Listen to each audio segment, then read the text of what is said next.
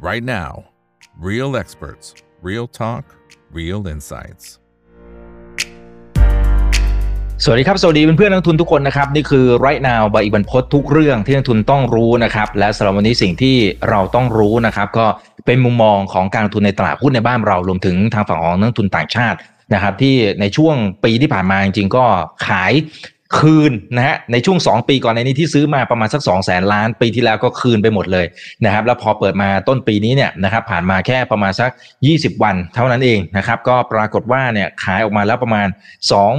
23,868 ล้านบาทนะวันนี้ถึงแม้ว่าตลาดจะดีกลับขึ้นมาค่อนข้างแฉลงนะครับซึ่งเดี๋ยวจะคุยในประเด็นนี้ด้วยนะครับแต่ว่านักทุนต่างประเทศเองก็ยังคงขายออกมาประมาณ 570 ล้านบาท เกิดอะไรขึ้นนะครับแล้วมีอะไรที่จะทำให้เขากลับมาซื้อได้บ้างนะครับ นั่นคือสิ่งที่จะคุยกันในค่ำคืนนี้นะครับกับพี่เกษมครับ คุณเกษมพันธ์รัตนมาลากรรมการและหัวหน้าฝ่ายวิจัยบริษัทหลักทรัพย์ CGS CMB ประเทศไทยนะครับ สวัสดีครับพี่เกษมครับผมอ่าครับสวัสดีครับคุณอีกครับกับอ่าทำไมเขาโกรธอะไรล่ะฮะทำไม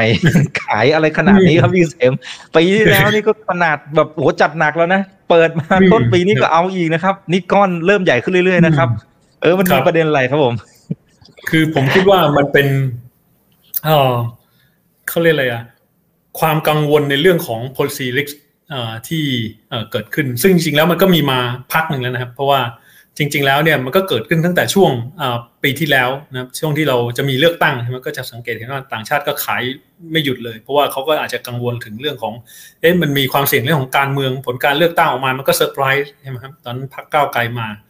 เขาก็กังวลในเรื่องของนโยบายของก้าวก้าวไกล พอเพื่อไทยมาตั้งรัฐบาล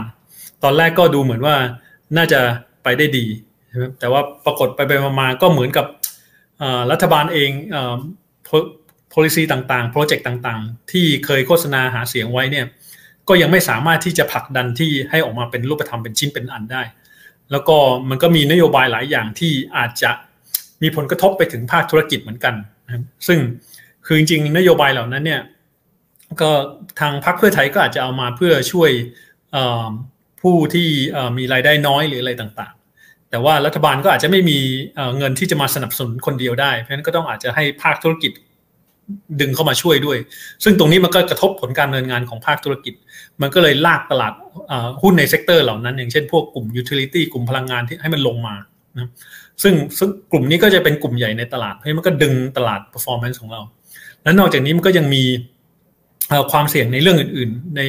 ทั้งปัจจัยภายนอกเองนะครับก็คืออย่างก่อนหน้านี้เนี่ยคนก็จะมองว่าเฮ้ยจีนเปิดประเทศเร็วเดี๋ยวคนจีนจะมาเยอะมันท่องเที่ยวเยอะ เราก็ดีไปด้วย แต่พอมาช่วงหลัง เศรษฐกิจจีนอาจจะดูแย่กว่าที่คาดใช่ไหมคนก็ผูกกับตรงนั้น กับประเทศไทยเหมือนกันว่าเฮ้ยถ้าเศรษฐกิจจีนไม่ดีอ๋อคนจีนคงมาเที่ยวน้อย หรือมาเที่ยวน้อยก็คงช้อปปิ้งไม่เยอะ มันก็ดึง performance ของเราหุ้นใน sector อย่างพวกท่องท่องท่องเที่ยวอะไรของเราลงไปด้วยเหมือนกัน เพราะฉะนั้นมันมีหลาย ๆ ปัจจัยที่อาจจะทำให้ต่างชาติเนี่ยอาจจะตอนนี้ คือเขาอาจจะมองว่าตลาดไทยอาจจะหมดเสน่ห์ไปช่วงหนึ่งผมคิดว่านะครับซึ่งตรงนี้ก็ต้องหามาตรการอะไรที่ที่ออกมาช่วยกระตุ้นให้ สร้างความเชื่อมั่นกลับมา แล้วก็บางครั้งผมคิดว่าการทำงานของรัฐบาลนี่อาจจะทำงานผ่านสื่อมากเกินไปอะไรอย่างนี้เหมือนมันก็เลยทำให้ดูออกมาเป็นภาพที่ไม่ค่อยดีในสายตานักทุนต่างชาติยกตัวอย่างเช่นในเรื่องของนโยบายดอกเบี้ยหรืออะไรต่างๆ นะครับอาจจะหมายถึงว่าอาจจะให้ข่าวกดดันอีกฝั่งหนึ่งอีกหน่วยงานหนึ่งอะไรทำนองนี้แหละฮะอ่าใช่ครับ ซึ่งผมคิดว่าไอ้พวกอย่างนี้คุยกันเบื้องหลังก็ได้ไม่ต้องออกมาคุยคุยกันหลังไม่ไม่ใช่ออกมาคุยหน้าสื่อ ซึ่งซึ่งตรงนี้มันอาจจะกระทบความเชื่อมั่นของนักทุนว่าเอ๊ะแล้วมันก็ทำให้ทางฝั่งแบงก์ชาติก็อยู่ในอยู่ในโพสิชันที่ลำบากนะซึ่งตอนนี้เขาอาจจะเห็นแล้วว่าเอ๊ะดอกเบี้ยมันอาจจะควรจะต้องลงนะเพราะว่าเงินเฟ้อมันต่ำมาก ใช่ไหมมันติดลบไปสามเดือนคอยอินฟลชันก็ติดต่ำต่ำกว่าหนึ่งมา ต่ำกว่าหนึ่งเปอร์เซ็นมาหกเดือน ซึ่งตอนนี้มันก็แทบจะไม่มีเหตุผลที่จะคงดอกเบี้ยไว้ในระดับนี้นะครับเพียงแต่ว่าถ้ารัฐบาลมาแทรกแซงแบบนี้เนี่ย ถ้าเขาแอคตอนนี้มันอาจจะดูเหมือนว่าถูกกดดันเชิงรัฐบาลก็อาจจะทำทำลำบากกลายเป็นว่าเดี๋ยวเสีย creditability ไปเพราะฉะนั้นมันก็ไม่เป็นผลดีนะอืม อืมอืมอืมครับอ่าอย่าง EPS พี่เกษมมองไง ปีที่แล้วปรับลดลงมาเรื่อยๆเลยนะครับ ปีเนี่ปียแล้วเราก็ของเราก็ลบไปเก้าเปอร์เซ็นต์อ๋อซึ่งจริง ๆ แล้วเนี่ยส่วนหนึ่งก็คืออย่างที่ผมเรียนให้ทราบ มันมีปัจจัยหลายอย่างนะฮะเอ่อแล้วก็อืมต้นต้นปีมาต้นปีที่แล้วถ้าเรามองย้อนกลับไปก็จะเห็นว่า เราเริ่มต้นปีมาด้วยเอิ่มความคาดหวังที่สูงมากใช่แล้วจีนก็เปิดประเทใช่ศเร็วด้วย เพราะฉะนั้นก็ตอนนั้นก็โอ้โหคนก็ค่อนข้างโพสิทีฟกันเยอะ แต่พอมาถึงช่วงเลือกตั้งปุ๊บเนี่ย มันก็เป็นอะไรที่ค่อนข้างจะเป็นเหตุการณ์เฉพาะสำหรับปีที่แล้วนะแล้วผลการเลือกตั้งอืมมันก็ผิดคาดมันก็เป็นปัจจัยนกาทีฟอีกอันหนึ่งนะแล้วก็ใช้เวลากว่าจะฟอร์มรัฐบาลได้ก็ใช้เวลานานอีก เพราะฉะนั้นมันก็เลยทำให้อ่าตลาดหุ้นเราเนี่ยอ่า performance ก็อาจจะถูกอ่าลากลากตามลงไปด้วย ซึ่งเอ่อเราก็มองว่าในปีเนี้ยการคาดความคาดหวังอาจจะต่ำลงนะความคาดหวังอาจจะต่ำลง เพราะว่าเอ่อ ตลาดปีที่แล้วเนี่ยโดนขายไปเยอะแล้วตลาดหุ้นก็ลงมา 15-16%เพราะฉะนั้นความคาดหวังก็อาจจะไม่ค่อยสูงมาก แล้วก็นอกจากนี้เนี่ยเบสที่ค่อนข้างต่ำจากกำไรอของบริษัทจดทะเบียนที่ปีที่แล้วเนี่ยของที่ทาง CGS-CIMB ทำไว้เนี่ยก็คือติดลบไปประมาณ 9%ปีนี้เราก็คาดว่าด้วยฐานที่ต่ำเนี่ย EPS มันน่าจะ rebound ขึ้นมาได้ ซึ่งเราก็มองว่า EPS ตลาดปีนี้น่าจะโตได้ประมาณ 16%ก็คือส่วนใหญ่ก็จะมาจาก sector ที่ ปีที่แล้วหรือ2-3ปีที่ผ่านมาเนี่ยถูกกระทบเยอะจากปัจจัยโควิดเอ่ยจากปัจจัยอะไรต่างๆ นานานะครับซึ่งกลุ่มพวกนี้ก็จะเป็นอย่างเช่นพวกกลุ่ม food กลุ่ม transport กลุ่ม petrochem นะครับซึ่งกลุ่มพวกนี้น่าจะ rebound กลับขึ้นมาได้ผลการดำเนินงานน่าจะดีขึ้นพอสมควร เพราะฉะนั้นก็จะฉุดตัวกำไรของตลาดหุ้นขึ้นมาด้วย แต่ทั้งนี้ทั้งนั้นก็คงต้องดูว่ามันจะมีมาตรการอะไรเซอร์ไพรส์ออกไป ออกมาอีกหรือเปล่านะครับเพราะว่าอย่างที่ผ่านมาก็อย่างที่เรียนให้ทราบ อย่างอืมเอ่อมาตรการอะไรต่างๆ ที่รัฐบาลพยายามจะออกเนี่ย มันก็ทำไม่ได้สักทีอย่างเช่นอ่าเรื่องของดิจิ t a ลวอลเล็ตอะไรอย่างนี้นะครับซึ่งก็ต้องเรียนว่า ตอนแรกเอ่อพรรคเพื่อไทยมาความคาดหวังก็ค่อนข้างสูงเพราะผลงานในอดีตที่ทำไว้เนี่ยอ่าทำไว้ดีนะครับเพราะฉะนั้นพอมารอบนี้เนี่ยเอ่อ implement ไม่ได้สักทีใช่ไหมแล้วติดขัดปัญหามากมายเนี่ยมันก็เลยทำให้เอ่อนักลงทุนก็สูญเสียความเชื่อมั่นไปเหมือนกัน อืมอืมครับอ่าเพราะฉะนั้นปีนี้นะครับก็ก็อาจจะมีแรงกดดันอีกนะครับ ก็อาจจะเป็นอีกหนึ่งปัจจัยที่พอต่างชาติดูก็อาจจะอ่ามีการรินขายออกไปก่อนนะครับเอ่อแต่ว่าแต่ว่าพี่เกษมมีตัวเลขแบบของของอย่างนั้นก็คือของทั้งภูมิภาคไหมครับ คือเพื่อเพื่อจะ verify ว่าไม่ได้ขายเฉพาะในบ้านเรา แต่ขาย across the board หรือเปล่า อย่างจีนเนี่ยผมเห็นตัวเลขอยู่เหมือนกันแค่แค่ไม่กี่วันนะครับพี่เกษมดูเหมือนจะขายออกไปประมาณสามหมื่นล้านหยวนน่ะนะฮะซึ่งมันเยอะมากๆ ก็เลยไม่มั่นใจว่าแล้วเพื่อนๆในในเนี่ยประเทศเพื่อนบ้านของเราเจอเหมือนกันด้วยไหมฮะมันอาจจะเป็นเรื่องเฟดเรื่องอะไรด้วยหรือเปล่าครับอืมมันมันบางประเทศก็เจอเหมือนกันครับ แต่ว่าบางประเทศก็มีเงินไหลเข้าแล้วนะครับเอ่อซึ่งอืมช่วงเนี้ยเงินก็อาจจะไหลออกจากพวกเอ่อตลาดนอตเอเชียก่อนนะครับอาจจะมาจากนอตเอเชีย ส่วนเซาท์เอเชียก็มีบ้างแต่อาจจะยังไม่มากนะครับของเราก็เจอค่อนข้างหนักเหมือนกันเมื่อเทียบกับประเทศเพื่อนบ้าน ซึ่งผมคิดว่าอันนี้ส่วนหนึ่งก็คือมันเป็นปัจจัยเฉพาะตัวของเราด้วย อืมอืมอืมครับครับ อ่าโอเคนะครับ เพราะฉะนั้นตรงนี้ก็จะได้เห็นภาพนะครับว่าเป็นอย่างไรแต่ท่านนี้นะครับเขาถามบอกว่าทำไมนะฮะหลายคนบอกว่าเศรษฐกิจมันอาจจะดูไม่ค่อยสวยแต่ IMF นะฮะเออจริงๆเขาเพิ่งประกาศใช่ไหมเมื่อวานที่ที่เขาปรับเป้าอ๋อเศรษฐกิจในอืมบ้านเราสี่เปอร์เซ็นต์เศษๆนะครับเขาบอกทำไมอืม IMF มองบวกล่ะนะฮะอ่าเออ ยังไงโอเคอันนี้เราอาจจะต้องดูละเอียดนิดนึงนะก็จะเห็นว่าเออ IMF เนี่ย forecast ปีเนี่ยปี24เนี่ยเอ่อ ว่าเศรษฐกิจเราจะโต 4.4เปอร์เซ็นต์ครับแต่จริงๆที่หนังสือพิมพ์อาจจะไม่ลงคือเขามี forecast ของปี 25 มาด้วยอ๋อปี 25 เนี่ยเหลือ 2เปอร์เซ็นต์อืมอืมถ้าเราไปดูโอเคปัจจัยที่มันโตเยอะในปีเนี้ยก็คือในเรื่องของ consumption การอุปโภคบริโภคนะครับซึ่งเออพอปีถัดไปก็จะ drop ลงไปเยอะเลย ซึ่งผมคิดว่าทาง MF อะเขาคง factor in ในพวกปัจจัยที่กระตุ้นเศรษฐกิจของรัฐบาลอย่าง digital wallet เนี่ยว่าเข้ามาในปีนี้ เพราะฉะนั้นมันก็เลยดันให้ตัว consumption ขึ้นทำให้ GDP เนี่ยโดดขึ้นมา แต่พอ consumption มันหมดแล้วมาตรการกระตุ้นเศรษฐกิจมันหมดไปแล้วปีหน้าก็ drop ลงมาเหลือ2%อืมซึ่งถ้าเรามองไปก็จะเห็นว่ามันก็ยังไม่หนีเฉลี่ยประมาณ3%เนี่ยครับเศรษฐกิจไทย ซึ่งเอ่อตรงเนี้ยอ่าส่วนหนึ่งอ่าที่ทำให้ตลาดเราอาจจะดูขาดความน่าสนใจในในสำหรับนักสายตานักลงทุนต่างชาติก็คือเขามองว่าตลาดเราเนี่ย ฟื้นตัวช้า ถ้าเราเทียบดูกับประเทศเพื่อนบ้านเนี่ยเห็นว่าช่วงโควิดเราโดนหนักกว่าเขาเพราะว่าเราเพิ่งทั้งการท่องเที่ยวเยอะ แต่พอฟื้นตัวเราก็ดันฟื้นช้าอีกนะครับซึ่งมันก็อาจจะดูไม่ค่อย ไม่ค่อยน่าสนใจเท่าไหร่นะอืมอืม ครับครับแต่แต่ที่พี่เกษมบอกว่าเขาเขามอง consumption จะโตเนี่ยคือแสดงว่าเขา factor in ในตัวตัวเรื่องของ digital wallet หรือเปล่าใช่ครับ ก็คือเหมือนกับแบงก์ชาติเขาก็มี forecast ที่แบบว่ารวมกับไม่รวม digital wallet ก็จะเห็นว่าตัวเลขก็ใกล้ถ้ารวมก็เห็นเลขสี่ใกล้เคียงกันนะครับแต่ว่าดูหลายกระแสเนี่ยมันเลื่อนแล้วเลื่อนอีกนะครับ แล้วก็ไม่รู้ว่าในแง่ของโอกาสในการที่จะผ่านมัน แค่ไหนพี่เกษมให้น้ำหนักแค่ไหนนะครับก็ถือถ้าจะให้ผมวิเคราะห์นะผมคิดว่า ตอนนี้รัฐบาลอาจจะอยู่ใน position ที่ค่อนข้างลำบากนะครับเพราะว่าตอนแรกพอให้กฤษฎีกาตีความเนี่ยกฤษฎีกาก็อาจจะ save ตัวเองเหมือนกันมันก็บอกว่าต้องไปดูมาตรานู้นมาตรานี้มาตราห้าสามห้าเจ็ดอะไรก็แล้วแต่ แล้วก็แต่แล้วก็ยังคือถ้าแค่นี้ยังไม่เท่าไหร่ แต่ครั้นี้มีปปชพ่วงมาด้วยว่าเฮ้ยอันนี้อาจจะต้อง ดูว่ามันมีช่องโหว่หรืออะไรต่างๆ หรือเปล่า ที่ทำให้เกิดการทุจริตซึ่งตรงเนี้ยผมก็คิดว่ามันเป็นอะไรที่นักการเมืองก็อาจจะขยาดเหมือนกัน เพราะว่าจากกรณีคดีจำนำข้าวหรืออะไรต่างๆ ของรัฐบาลเพราะฉะนั้นมันก็อาจจะทำให้นักการเมืองนี่ก็อาจจะแยงๆเหมือนกันนะครับเพราะฉะนั้นผมคิดว่าตอนเนี้ยโอกาสที่จะหลุดไปเข้าสภาเนี่ยค่อนข้างน้อยนะครับเพราะฉะนั้นรัฐบาลเนี่ยผมคิดว่า ในที่สุดแล้วเนี่ยเขาอาจจะต้องเปลี่ยนแผนคือแต่ว่ายังต้องมีโปรแกรมกระตุ้นเศรษฐกิจออกมาอยู่นะครับเพราะอะไรครับ เพราะว่า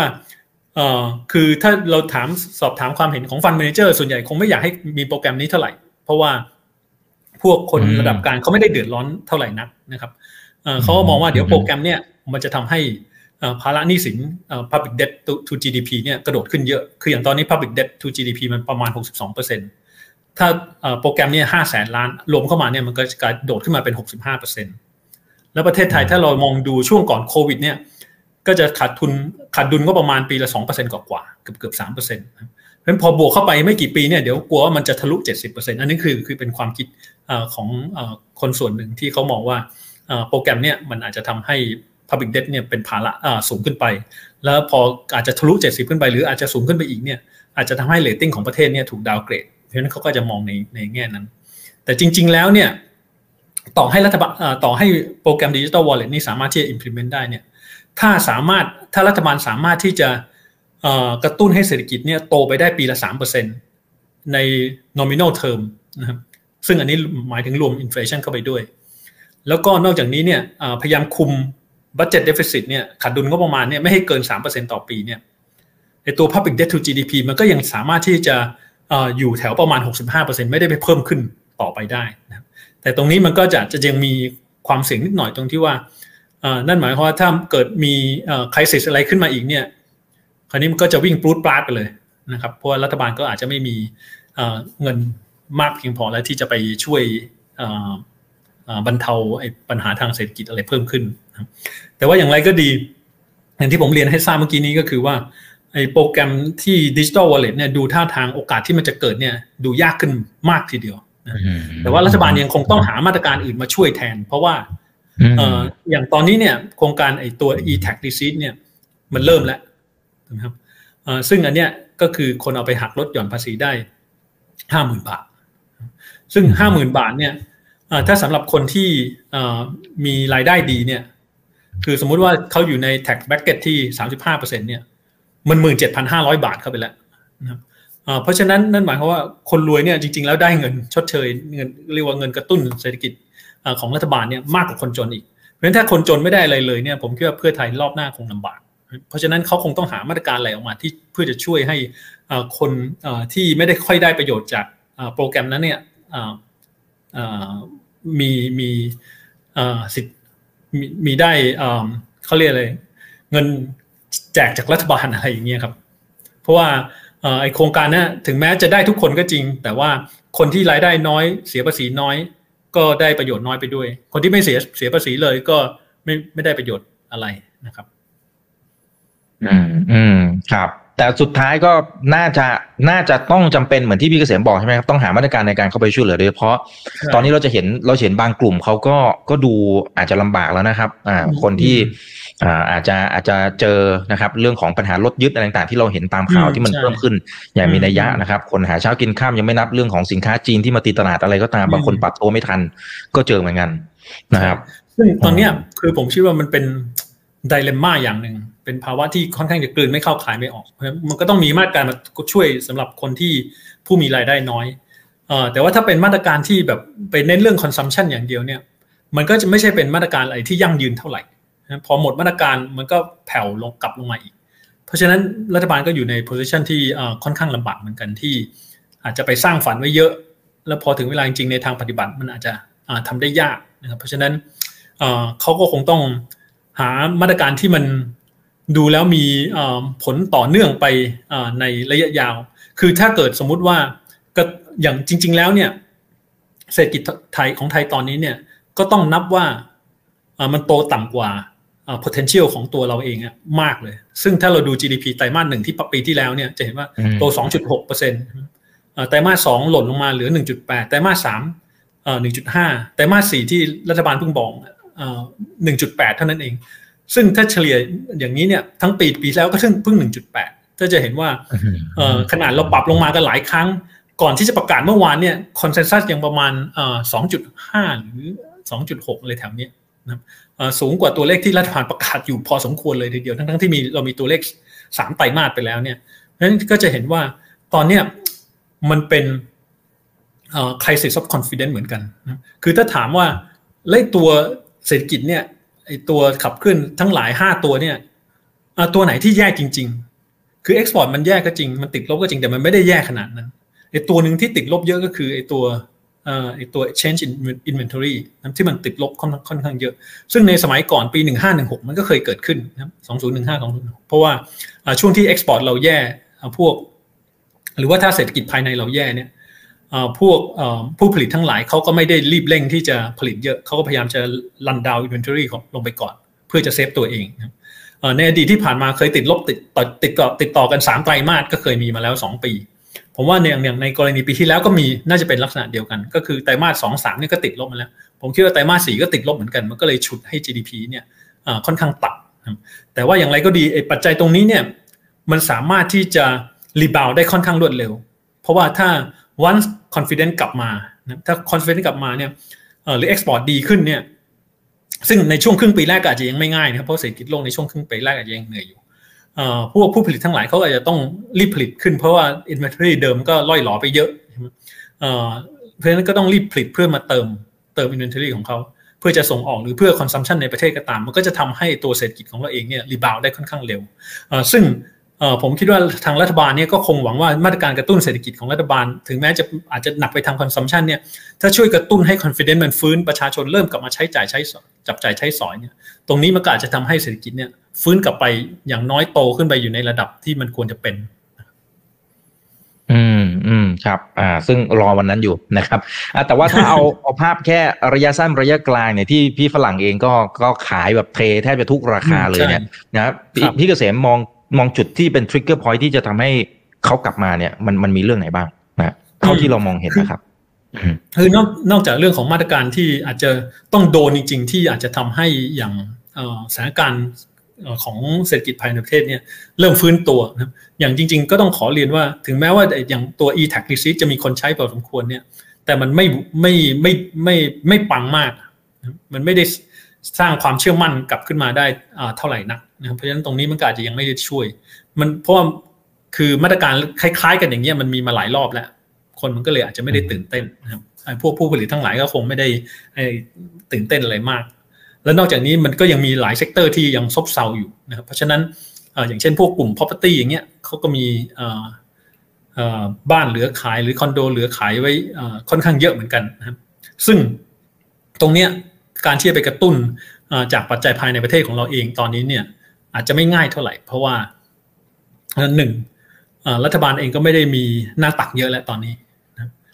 สองผมคิดว่าไอ้ด้านของเขาเรียกปัจจัยในต่างประเทศมันก็ยังอาจจะยังไม่ได้เอื้ออำนวยเท่าไหร่นักนะครับเพราะฉะนั้นกว่าที่เขาจะกลับมาจริง ๆ เนี่ย ผมว่าน่าจะครึ่งปีหลังมากกว่านะซึ่งถึงตอนนั้นเนี่ย ก็ผมก็คาดว่าเฟดน่าจะเริ่มลดดอกเบี้ยแล้วแหละเพียงแต่ว่าตอนนี้ตลาดคือนักลงทุนส่วนใหญ่เนี่ยมีความคาดหวังเรื่องของการลดดอกเบี้ยของเฟดเนี่ยค่อนข้างเยอะก็คือส่วนใหญ่ก็จะมองว่าเฟดเนี่ยจะลดดอกเบี้ยหกครั้งในปีนี้เริ่มตั้งแต่มีนาเลยคัดเรียกว่าคัดทุกทุกมิ팅ที่ที่ที่มีหลังจากมีนาเป็นต้นไปเนี่ยซึ่งผมคิดว่าตรงนั้นเนี่ยอาจจะดูอาจจะดูดูในทางบวกมากเกินไปหน่อย นะออ t i มิสติกเกินไปนะซึ่งเพราะฉะนั้นในช่วงไตรมาสหนึ่งไปจนถึงอาจจะกลางไตรมาสสองเนี่ยตลาดอาจจะผิดหวังในเรื่องนี้ เพราะฉะนั้นตลาดมันก็ตลาดโลกหุ้นตลาดหุ้นโดยรวมทั่วโลกอาจจะยังไม่ค่อย perform มากเท่าไหร่นะแต่พอในครึ่งปีหลังเริ่มลดดอกเบี้ยเนี่ยผมคิดว่าเงินมันอาจจะไหลออกมานะครับจากทางฝั่ง US อาจจะกลับเข้ามาในเอเชียมากขึ้น ซึ่งตรงนั้นเนี่ยเราก็มองว่าประเทศไทยเนี่ยก็น่าจะได้ผลบวก คือถึงแม้ว่าในกรณีที่แบงก์ชาติจะไม่ลดดอกเบี้ยจริงๆเนี่ยมันก็น่าจะยังมี fund flow ไหลเข้ามา เพราะว่าถ้าดอกเบี้ยเราไม่ลดนั่นหมายความว่าส่วนต่างระหว่างดอกเบี้ย policy ของไทยเองกับของเฟดเนี่ยมันน่าจะแคบลง ซึ่งตอนนี้ของเขา 5.5 ของเรา 2.5 ส่วนต่างกัน 3%เพราะฉะ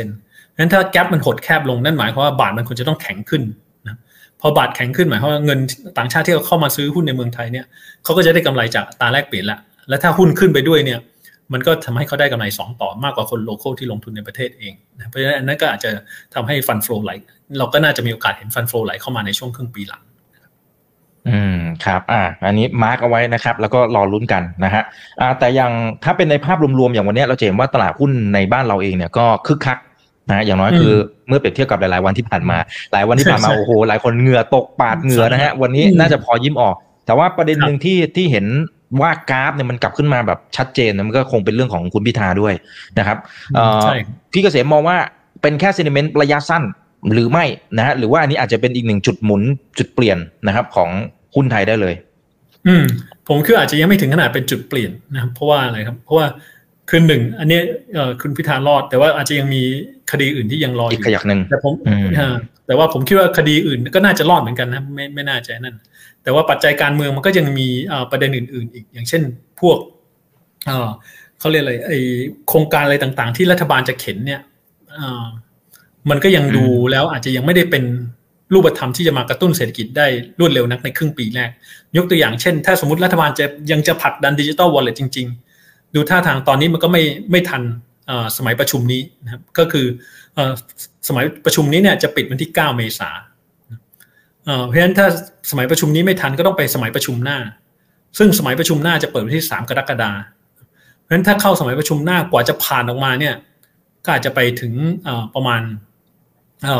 ปลายไตรมาสสามกว่าจะ implement ได้ก็อาจจะต้นปีต้นไตรมาสสี่ซึ่งมันก็ค่อนข้างจะช้า เพราะฉะนั้น มาตรการอะไรต่างๆ ที่จะออกมาเนี่ยก็ดูแล้วก็ยาก รวมไปถึงโครงการ project infrastructure ขนาดใหญ่ของรัฐบาลอย่าง land bridge อย่างเนี้ยผมคิดว่าตอนนี้มันก็ ไม่รู้ว่าจะเรียกว่าเป็นวุ้นได้หรือเปล่า เพราะว่ายังยังยังไม่รู้ยังรถโชว์เออยังไม่เห็นอะไรเป็นชิ้นเป็นอันนะครับ เพราะฉะนั้นแล้วความเป็นไปได้ของโครงการนี้ผมก็คิดคิดว่ามีหลายฝ่ายก็มีการตั้งข้อสังเกตไว้ค่อนข้างเยอะนะ แล้วตอนนี้ก็จะเริ่มเห็นว่ามีทางภาคประชาชนก็มาเคลื่อนไหว เพราะฉะนั้นโอกาสที่จะเห็นโอกาสโอกาสที่จะเห็นโครงการนี้เกิดขึ้นในอนาคตอันใกล้นี้ ผมก็คิดว่าคงยากมากเหมือนกันเพราะมันก็อาจจะไม่สามารถที่จะเป็นความหวังให้นักลงทุนได้ในระยะในในระยะเวลาอันใกล้นี้นะครับอืมอืมครับอ่าเพราะฉะนั้นอย่างน้อยๆคือวันนี้ก็อาจจะเป็นเซนติเมนต์ในเชิงบวกนะครับอ่าอย่างน้อยหนึ่งวันก็ยังเอานะนะมันจะมันนานแหละนะครับก็ยังดีอ่า แต่ทีนี้ถ้าถ้าเป็นดอกถัดไปเนี่ยก็คือว่าเดี๋ยวก็คงต้องดูว่าอ่างบของบริษัทต่างๆ ที่จะออกมาในช่วงเดือนหน้านี่จะเป็นยังไงนะซึ่งก็คงจะไม่ได้ก็คงคาดเดาได้เลยว่าคงไม่ดี เพราะว่าถ้าเราดูจากตัวเลข GDP แล้วก็จะเห็นหรือข่าวจากบริษัทต่างๆ ในช่วงไตรมาสสี่ถึงจนถึงปัจจุบันก็จะเห็นว่าส่วนใหญ่ก็จะเป็นข่าวที่ในเชิงไม่ค่อยบวกเท่าไหร่นะนั้นก็คาดหวังได้ว่าที่จะออกมาก็น่าจะเหนื่อยอยู่ อ๋อครับ แต่ว่ามันน่าจะ price in ไปกับการที่มันถอยลงมาตั้งแต่เนี่ยพันแปดพันเจ็ดหกพันห้าพันสี่พันสามแล้วหรือยังพี่เกษมก็อาจจะมีส่วนหรือยังได้อีกก็อาจจะมีส่วนแต่ว่าสังเกตว่าอย่างตอนที่รัฐบาลออกมาบอกว่า GDP ปีที่แล้ว1.8โอ้ตอนแรกตลาดตกใจกันหบมวดกอยู่ดีๆจากเลยอืมหรือว่า อย่างเมื่อไม่กี่วันที่ผ่านกลุ่มามแบพงอก์บางแบงก์ประกาศผลงบผลการงานต่ำคาดค่อนข้างมากก็หุ้นพรวดไปลบไปสิบกว่าเปอร์เซ็นต์ก็มีอืมันขึ้นอยู่กับว่าครับมัน price in ไประดับหนึ่ง แต่ว่าต้องดูว่าของจริงที่ออกมาเนี่ย มันแย่กว่าที่คาดหรือเปล่า อืม ครับอย่างอันนี้อันนี้อาจจะอาจจะเอ็กซ์ตรีมเกินไปนะครับ อย่างเช่นในช่วงปี 40 นะครับพี่เกษมคือกว่าที่จะเฉลยว่าเป็นอ่าต้มยำกุ้งต่างๆ จริงๆ ราคาหุ้นเนี่ยมันมันถอยลงมาตั้งแต่ปี 37 นะครับ คือมันอืมมันค่อยๆ มาเรื่อยๆ แต่เพิ่งจะมาเฉลยปี 40 นะครับ แต่อย่างกรณีนี้มันอาจจะมีอะไรที่ที่ซ่อนอยู่ที่เราต้องระมัดระวังไหมครับพี่เกษมคือไม่ได้อยากจะไปชี้อะไรขนาดนั้น แต่ว่านักลงทุนเราอาจจะต้องมองให้มันรอบคอบหน่อยอืมคือผมคิดว่าสำหรับประเทศไทยเนี่ย ไอตัวฟันเดเมนทัลเราตอนนี้ถ้าเทียบกับตอนนู้นเนี่ยอ่าเรา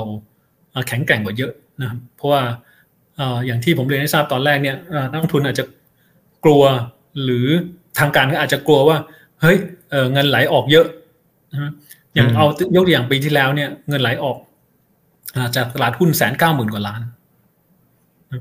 ไหลออกจากตลาดบอลอีกแสนสี่หมื่นห้าพันล้านอ่ารวมกันอะประมาณประมาณสามแสนสี่หมื่นล้าน สามแสนสี่หมื่นล้านถ้าคิดเป็นตัวเลขกลมๆก็ประมาณสิบบิลเลียน US คิดเป็น US ดอลลาร์แต่ว่าถ้าเราดู FX reserve ของเราอะประมาณ 220 billion US จะระหว่าง 10 billion US ที่ไหลออกไปจากทั้งตลาดบอลและตลาดหุ้นเทียบกับ 220 billion US FX reserve ที่เรามีเนี่ยผมคิดว่ามันไม่น่าจะเป็นอะไรที่จะต้องกังวล ซึ่งผมคิดว่าทางการตรงนี้ก็อาจจะกังวลมากเกินไปนิดนึง เพราะว่าทางการก็อาจจะกังวลเรื่องของเสถียรภาพหรืออะไรต่างๆนะแต่ว่าถ้าผมคิดว่าเราควรจะไปกังวลเรื่องเสถียรภาพเนี่ยถ้าเศรษฐกิจมันโตแบบห้าเปอร์เซ็นหกเปอร์เซ็นอย่างนั้นนะมากกว่า ถ้าเศรษฐกิจเราโตเปอร์เซ็นต์กว่าสองเปอร์เซ็นนี่ผมคิดว่าเราน่าจะกังวลว่าเฮ้ยไอ้ growth ของเรามันมันต่ำไปหรือเปล่าหรืออะไรงั้นมากกว่า อืมอืม ครับอ่าเพราะฉะนั้นอันนั้นก็ต้องเร่งแก้ไขนะครับ โดยเฉพาะขีดความสามารถในการแข่งขันในภาพระยะยาวด้วยนะครับอ่าแต่ขอคำแนะนำทิ้งท้ายนะครับสำหรับกลุ่มกลุ่ม sector หรือจะเป็นตัวหุ้นก็ได้แล้วแต่พี่เกษมนะครับ ว่าจะสะดวกอืมอ่าบอกเราหรือเปล่านะครับ ว่าตัวไหนหรือกลุ่มไหนที่เอ้ยมันยังมันยังพอโอเคอยู่นะครับแล้วก็ยังพอที่จะรับ buffer ถือถือไปได้ระยะกลางนิดนึง ระหว่างทางการมงการเมืองอ่าว่ากันไป อาจจะไม่ต้องสนใจก็ได้ นะฮะหรือต่างประเทศจะเป็นยังไงการเมืองอาจจะไม่สนใจไม่ได้ ก็คือตอนนี้ที่หลักๆก็คือ ต้องพยายามหลีกเลี่ยงพวกกลุ่มที่เอ่อมีเอ่อความเสี่ยงในเรื่องของเอ่อที่จะโดนผลกระทบจากนโยบายของรัฐบาลเอ่อจะเห็นว่าเอ่อก็จะมีหลาย sector ที่อาจจะมีเอ่อตรงนี้อยู่นะครับ หรือเอ่อตอนนี้ก็อาจจะต้องหลีกเลี่ยงกลุ่มที่มีหนี้สินเยอะๆ เพราะว่าของดอกเบี้ยต่อให้กลางปีนี้สมมติข้างนอกลดของเรายังไม่รู้จะลดเมื่อไหร่นะครับเพราะฉะนั้นอันนี้ก็อาจจะต้องหลีกเลี่ยงเหมือนกันอ่าอันนี้เราก็คงต้องไปดูว่าอ่าไอ้ที่ตลาดมันลงมาเนี่ยมันก็ลงมาค่อนข้างลึกแล้วแล้วมันดูแล้วไอ้ตัวไหนมี value ที่มันดูแล้วค่อนข้างน่าสนใจ ซึ่งจริง ๆ แล้วเนี่ยกลุ่มหนึ่งที่ผมคิดว่า value มันค่อนข้างค่อนข้างน่าจะน่าสนใจแล้วก็คือกลุ่มธนาคาร แต่อันนี้เราก็คงต้องเลือกตัวที่ safe safe ก็คือเลือกตัวที่อาจจะไม่ได้มี exposure กับพวกกลุ่มที่มีความเสี่ยงกับการที่เศรษฐกิจมันยังเปราะบางอยู่อะไรมากนักนะครับนอกจากนี้กลุ่มการแพทย์ก็เป็นกลุ่มอันหนึ่งที่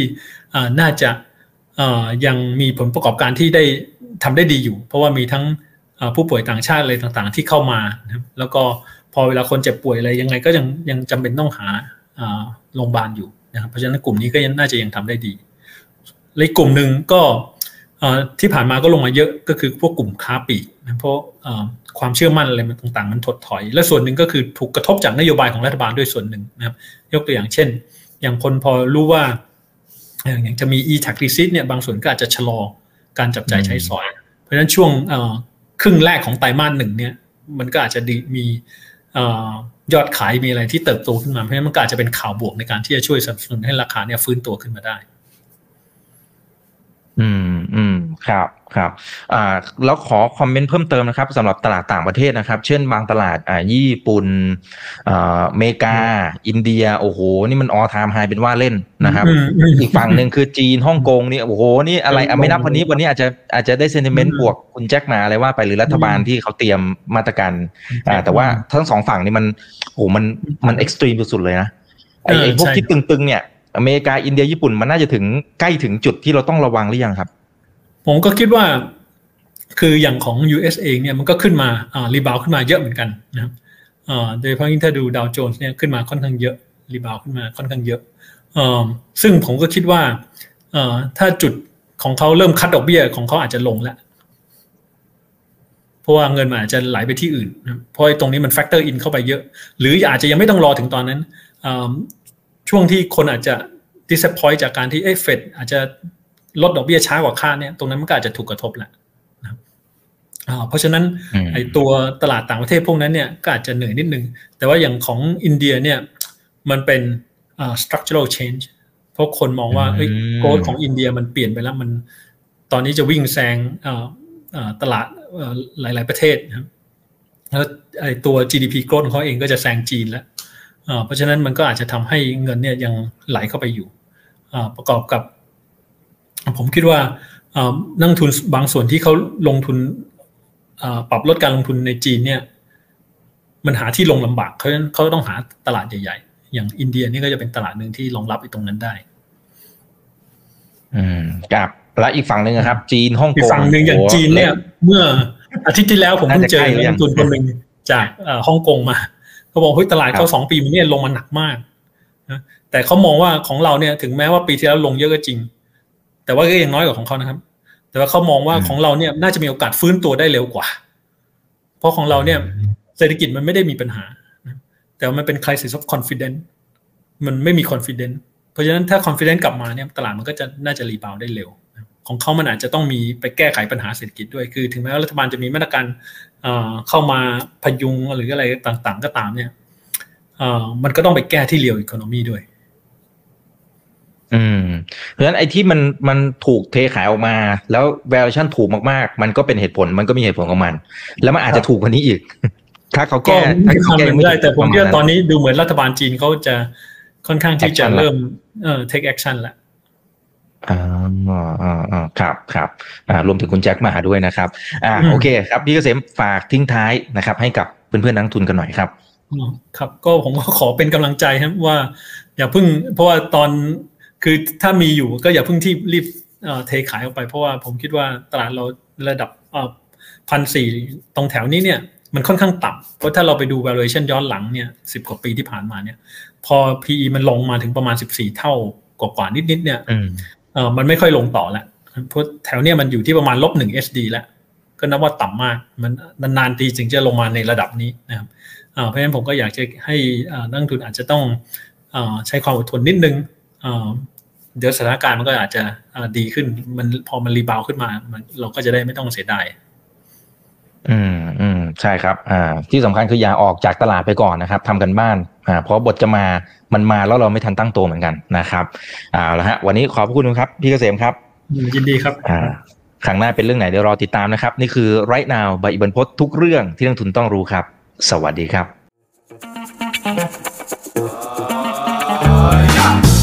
ถ้าชื่นชอบคอนเทนต์แบบนี้อย่าลืมกดติดตามช่องทางอื่นๆด้วยนะครับ ไม่ว่าจะเป็น Facebook, YouTube, Line Official, Instagram และ Twitter จะได้ไม่พลาดการวิเคราะห์และมุมมองเศรษฐกิจ และการลงทุนดีๆ แบบนี้ครับ